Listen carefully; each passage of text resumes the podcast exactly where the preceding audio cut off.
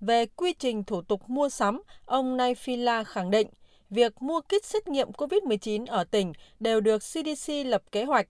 Tiếp đó, đơn vị trình lên Sở Y tế, rồi Sở trình lên Ủy ban Nhân dân tỉnh Đắk Lắc phê duyệt. Sau đó, CDC Đắk Lắc thuê đơn vị độc lập thẩm định giá gói thầu rồi trình lên Sở Tài chính thẩm định và phê duyệt.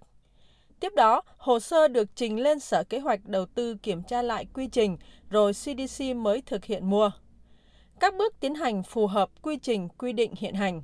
Về nguyên nhân chọn sử dụng kit xét nghiệm COVID-19 của công ty Việt Á, ông Naifila cho biết.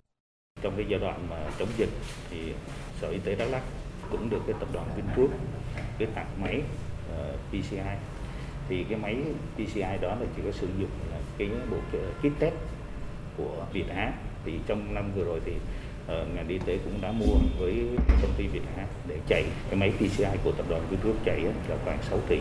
Tôi dám đảm bảo cam đoan trong cái thời điểm chúng tôi mua là từ cái lựa chọn đấu thầu đến thẩm định giá đều thực hiện qua tất cả các các bước. Do vậy cái việc uh, nhận cái hoa hồng thì đối với ngành y tế đó là đảm bảo sẽ không có chuyện.